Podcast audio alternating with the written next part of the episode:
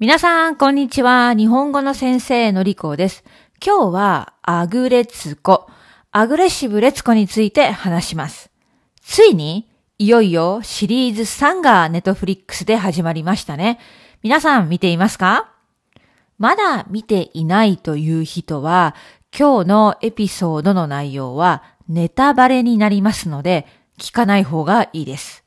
そして、このエピソードに出てくる言葉も難しいものが多いです。もしよかったら私のサイトで単語リストやスクリプトをチェックしてみてくださいね。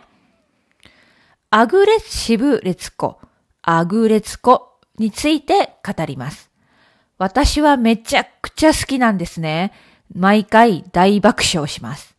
大爆笑というのは大笑い。めちゃくちゃ声を大きく出して、わーって笑っているということです。もちろん、今までのシリーズ1と2は全部見ています。そして待っていました、このシーズン3。簡単に内容を話します。このアニメはキャラクターがすべて動物です。そして主人公はレッサーパンダのレツコ。ごくごく普通のどこにでもいそうな平凡な OL です。ある会社の経理部で働いているのですが、会社では文句も言わず地味にコツコツと仕事をしているんですね。でも、やっぱりストレスが溜まる。そして、ストレスが限界に達したら、それが爆発するんです。でも、やっぱり上司や同僚にははっきりと自分の気持ちを伝えることができないので、レツコはカラオケに行くんです。そしてカラオケで一人でデスメタルを歌うんです。それが彼女のストレス発散の方法。つまり、このキャラの変化が面白いんですね。普段はおとなしくて目立たない OL さん。でも、怒ってストレスが爆発したらカラオケでデスメタルを歌う。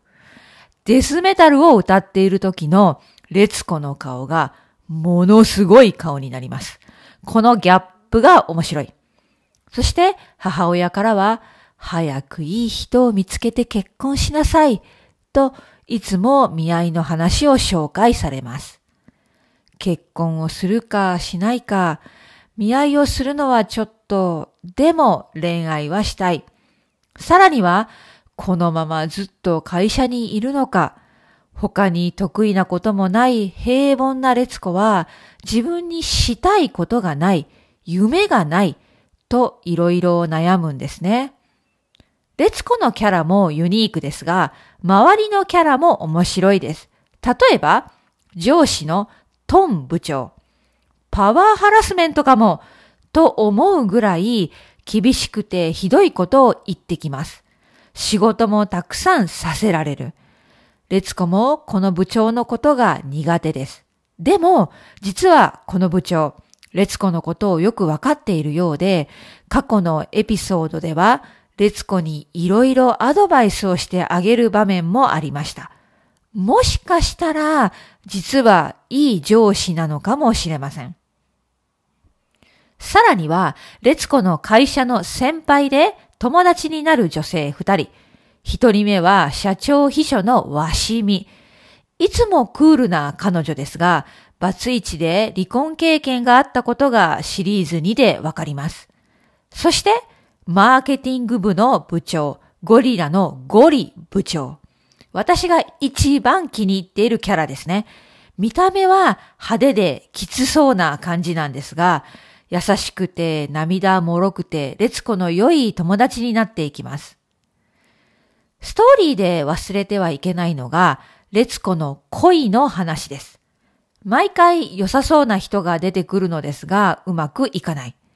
例えば、シリーズ2では、列子が好きになる男性が出てくるんですが、最初はいい感じで話が進むんだけど、少しずつ二人の考え方に大きな違いがあることが分かってくるんですね。列子は平凡な生活で普通の結婚をしたい。この相手の男性は結婚したくない。結婚は意味がないと考えていました。だからうまくいかず別れることになります。そして今回のシリーズ3、第1話からかなり面白かったです。失恋をした列子にはまだ失恋から立ち直っていないので心にぽっかりと穴が開いてしまっています。その穴を埋めるためにですね、VR のゲームにはまってしまうんです。そして VR に出てくる仮想のキャラクターに恋をしていて、どんどんどんどんそのキャラのためにお金を使っていくんです。ゲームに課金をしていき、彼女の貯金はどんどんどんどんなくなっていく。やばい、レツコしっかりしなさいって言いたくなる第1話でした。さて、この後ももっとやばいことが起きてしまい、人生大ピンチになってしまうレツコなんですが、ネタバレはここまで。続きはぜひネットフリックスで見てください。レツコがデスメタルを歌うとき、できれば英語やあなたの国の言語の字幕を見ないで日本語を聞いてみてください。または日本語で出てくる字幕を読んでみてください。歌の歌詞が本当に面白いのですが、英語だとその面白さのニュアンスが出てきません。日本語が上級者なら、ぜひ歌詞を日本語でチェックしてみてくださいね。かなり笑えると思います。はい。それでは、アグレツコ、アグレッシブレツコが大好きだという人がいましたら、ぜひ私と語り合いましょう。最後に、私の YouTube チャンネル登録もよろしくお願いします。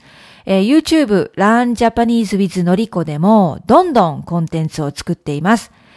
Easy Japanese Reading and Listening のシリーズでは日本語のミニストーリーを読むこともできます。そして、コーヒー .com からドネーションもしていただけます。皆さんのサポートで毎日いろいろな日本語のコンテンツを作り続けることができていますので、ぜひぜひよろしくお願いします。